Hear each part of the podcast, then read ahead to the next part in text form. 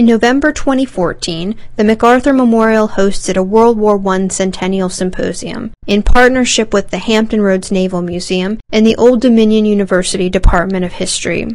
The following is a lecture by one of the symposium presenters, Dr. Holger Herwig. Dr. Herwig is the author of numerous books, including The Marne 1914, and his lecture focused on the importance of the Battle of the Marne and its legacy a hundred years later. As Dr. Herwig contends, without the Marne, no Lenin, no Stalin, no Hitler. The story that I tell in this begins with a Lieutenant Albert Meyer of the 5th Baden Mounted Jaeger Regiment, who on 2 August 1914, before war had even been declared between France and Germany, led a patrol along the southern ridge southeast of Belfort in the Vosges Mountains, where 1,972 years earlier, Julius Caesar had advanced against a German force under Ariovistus. Suddenly, French guards of the 44th Infantry Regiment appeared. Meyer charged, he struck the first Frenchman over the head with his broadsword. Another Jaeger drove his lance into the chest of a second. Yet another shot a third. The remaining French soldiers took cover in a ditch, opened, my, opened fire. Meyer tumbled from the saddle, dead. And in this unexpected encounter, the 22 year old Jaeger became the first German soldier killed in what ironically and collectively would be called the Battle of the Marne, which raged from the Swiss border to the Channel. I have argued, as you've just heard, this is the area of the Vosges, that the Marne was the most decisive battle of this war. There is our favorite friend in one of his many incredible outfits, William II. Germany failed at the Marne, as you just heard, and the promise of the Schlieffen Plan was gone. And yes, for all you Terence Zuber fans, there was a Schlieffen Plan. It exists. What is so incredible about the Marne, and we've heard this also earlier on, is the scale. Between 5 and 11 September 1914, the two sides committed nearly 2 million men with 6,000 guns to a front just 200 kilometers wide. The technology of the killing was also unprecedented. Rapid small arms fire, machine guns, hand grenades, heavy artillery howitzers made the killing ground lethal. The casualties suffered by both sides were unimaginable to pre war planners. 200,000 men per side in the hilly battle of the frontiers in August, another 200,000 along the chalky plains of the Marne in September. By comparison, British casualties were 1,701. No other year of the war compared to its first five months in terms of death. The chapel of the French Military College at St. Cyr had only a single entry for its dead for the first year of the war. Quote, the class of 1914. That is before Hitler destroyed it. The immediate impact of the Marne, I argue, was stunning. As you've heard, the great assault on Paris had been halted, the enemy driven behind the Aisne River, France spared in 1871. And as you also know, the long term repercussions were tragic. The Marne ushered in four more years of what the future German military historian Gerhard Ritter, a ve- veteran of the Somme, called, quote, the monotonous mutual mass murder of the trenches, which we'll hear about tomorrow. The Marne, of course, was high drama. Winston Churchill looking back in, after 1914, wrote, quote, No part of the Great War compares in interest with its opening. The measured, silent drawing together of gigantic forces, the uncertainty of their deployment, the fickle role of chance made the first collision a drama never surpassed. Never again would battle, he wrote, be waged on so grand a scale. Never again would the slaughter be so swift or the stakes so high. What's incredible, like so much of World War I, the Marne is also enshrouded absolutely in myth. Some were simply propaganda. The Kaiser's planned entry into Nancy astride a white charger in the white dress uniform of the Guards Cuirassiers. The 20 meter long German flag, especially made to fly from the top of the Eiffel Tower the 10 railroad cars loaded with medals for the fall of Paris that accompanied First Army alone. Other myths were the product of ambitious writers and myth makers. General de Castelnau's alleged disobeying Joseph Joffre's order to abandon Nancy early in the war, when Joffre had in fact ordered de Castelnau to defend the city. General Ferdinand Foch's putative communique that while his position in the Saint-Gond marshes was, quote, impossible, I attack, pure myth. General Joseph Joffre's reported command to his staff on the eve of the battle, accentuated by pounding his fist on the table, quote, Gentlemen, we shall fight it out on the Marne.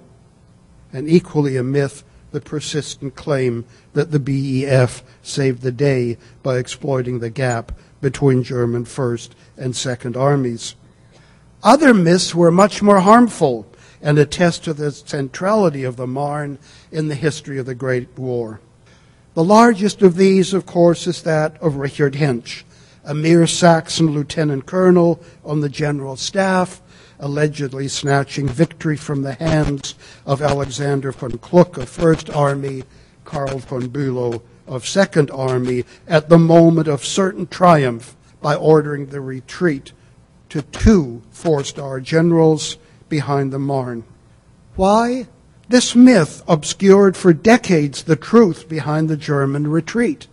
A flawed command structure, an inadequate logistical system, an antiquated communications arm, and two inept field commanders. In the verdict of the German official history of the war, Bülow of Second Army had been hesitant and insecure, Kluck of First Army overly aggressive, unwilling to adhere to commands, and Chief of Staff Moltke not up to the strains of command.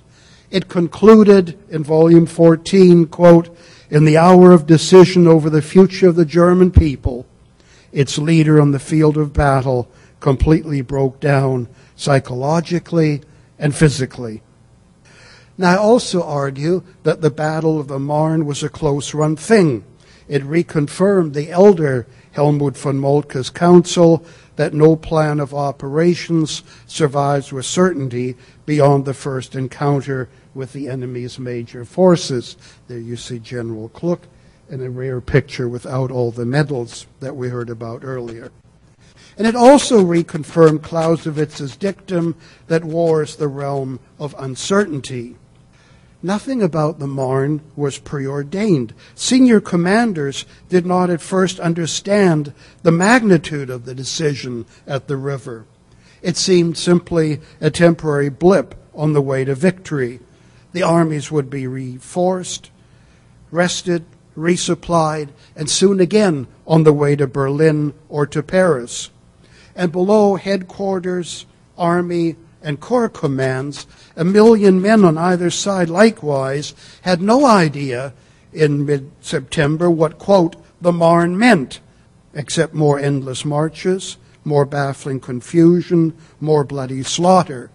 The future great French historian Marc Bloch with French 272nd Infantry Regiment on 9 September recalled marching down what he called a tortuously winding road at night, oblivious to the fact that the great German assault had been blunted.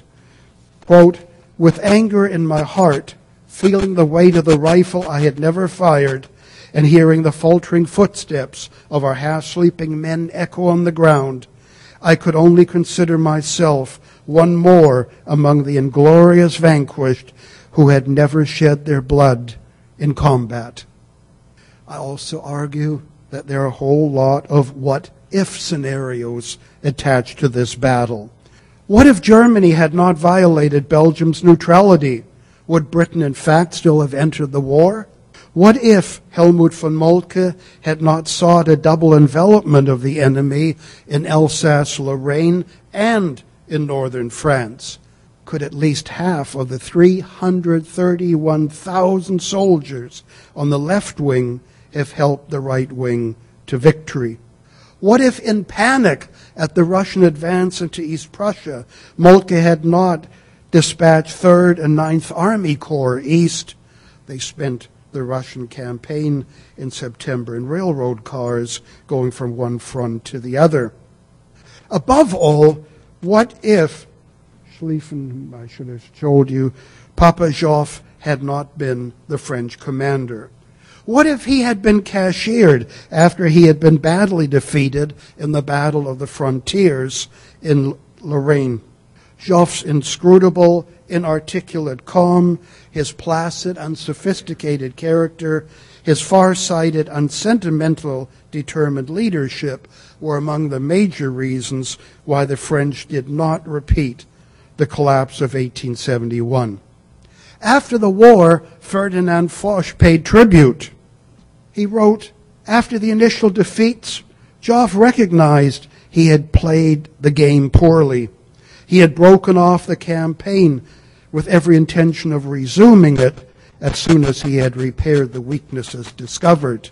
And only once the enemy's in ultimate intentions to march through Belgium had been detected did he move forces brilliantly from his right wing to his left. He cashiered dozens of general officers whom he found not to be up to standard. He orchestrated an orderly withdrawal behind the Marne and Seine rivers. He created Michel Joseph Maunoury's Army of Maneuver north of Paris, and he launched the great attack between the horns of Paris and Verdun. Foch concludes when the favorable moment arrived, he judiciously combined the offensive with the defensive after ordering an energetic about face and by a magnificently planned stroke, he dealt the invasion a mortal blow. I hope I've shown you the contrast to the physically and mentally broken younger Moltke. But still, Joffre knew the great gamble he had taken. He later mused, quote, I don't know who won the Battle of the Marne, but if it had been lost, I know who would have lost it and been blamed. What if French morale had cracked after the initial battles? Campaigns are not fought against lifeless bodies. The enemy, as Clausewitz, never tired of lecturing, reacts, innovates, strikes back.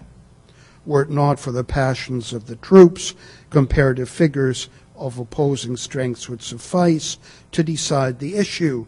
Put differently, he put it sarcastically, a kind of war by algebra. What's incredible about the Marne in 1914 is that the French poilu surprised the Germans with what General Moltke called his elan. He wrote his wife, just when it's on the point of being extinguished, it flames up mightily. A Bavarian general, Karl von Wenninger, likewise expressed his surprise at the enemy's tenacity. Quote, Who would have expected of the French that after 10 days of luckless battles and bolting and open flight, they would attack for three days so desperately. End of quote. General von Kluck, who I've shown you, after the war told a Swedish journalist, quote, the reason that transcends all others in explaining the German failure of the Marne was the extraordinary and peculiar aptitude of the French soldier to recover quickly. Cynically, he said, Most soldiers will let themselves be killed where they stand. That, after all, is a given in all battle plans. Then he went on, quote, But that men who have retreated for ten days, that men who slept on the ground, half dead with fatigue, should have the strength to take up their rifles and attack when the bugle sounds, that is a thing upon which we never counted. That is a possibility we never even spoke about in our war academies. Now, I suggest the Marne reveals two different types of command styles.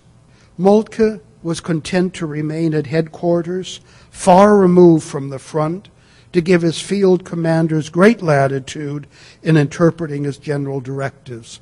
He chose not to control them by way of telephones, automobiles, aircraft, or staff officers who languished at headquarters. Already in peacetime, he had let it be known it sufficed for them simply, quote, to be informed about the intentions of the High Command orally through the sending of an officer from headquarters. The war proved otherwise.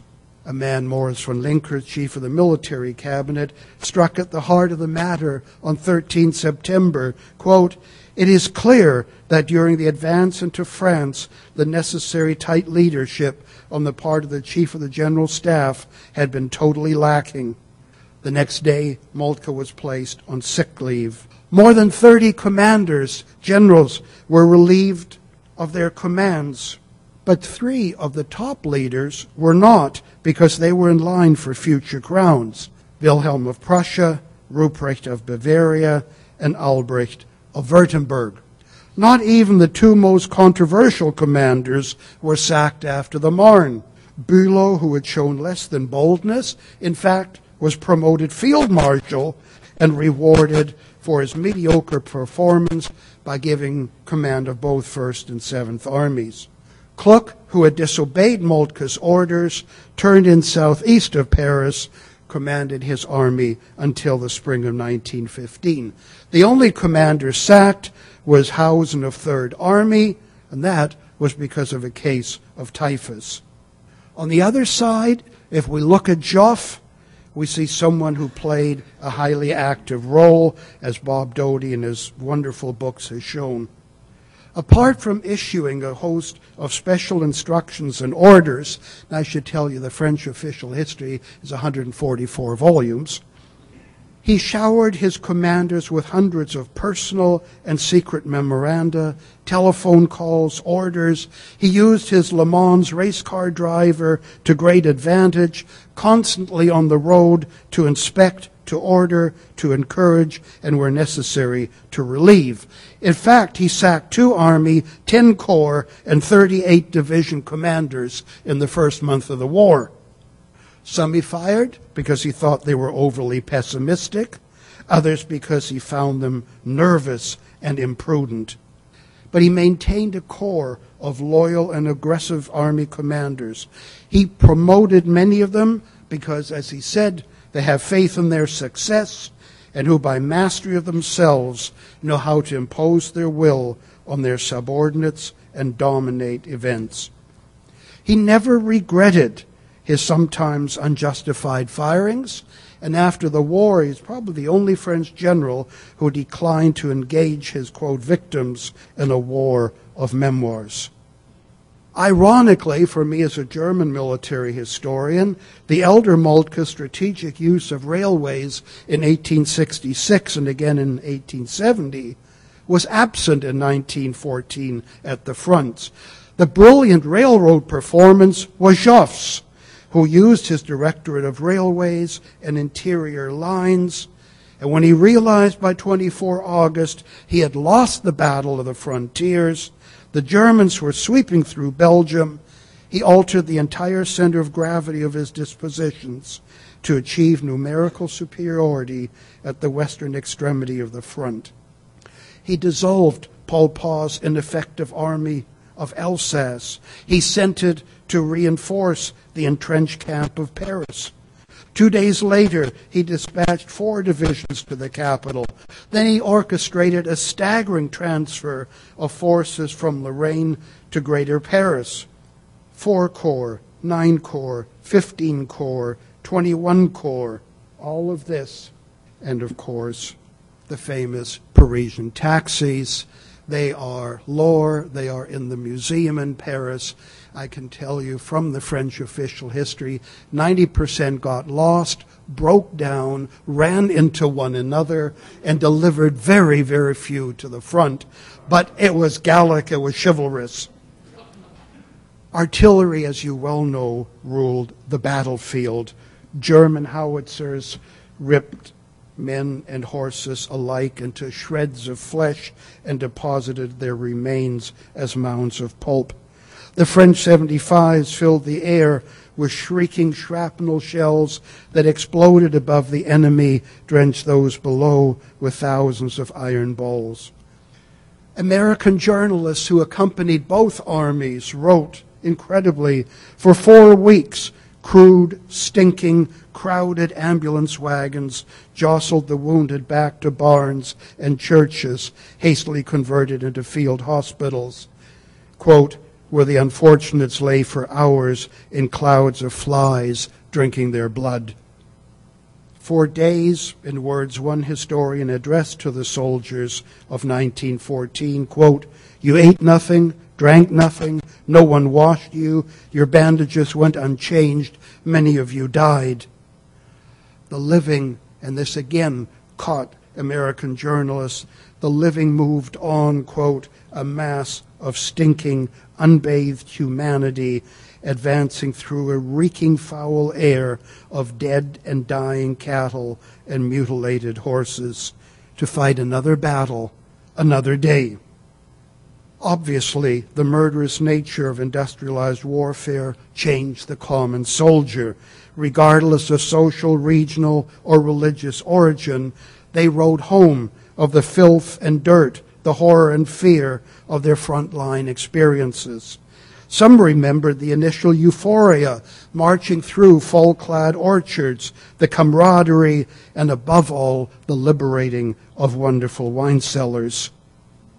Then they remembered the constant nagging hunger and thirst, the endless marches by day and night, the choking dust, the searing heat, then the cold rain and oozing mud, the burning villages, the groaning of the wounded, the deathly rattle of the dying. Just remember, First Army alone in September marched 523 kilometers on foot, fought 17 major battles, and had zero days of rest.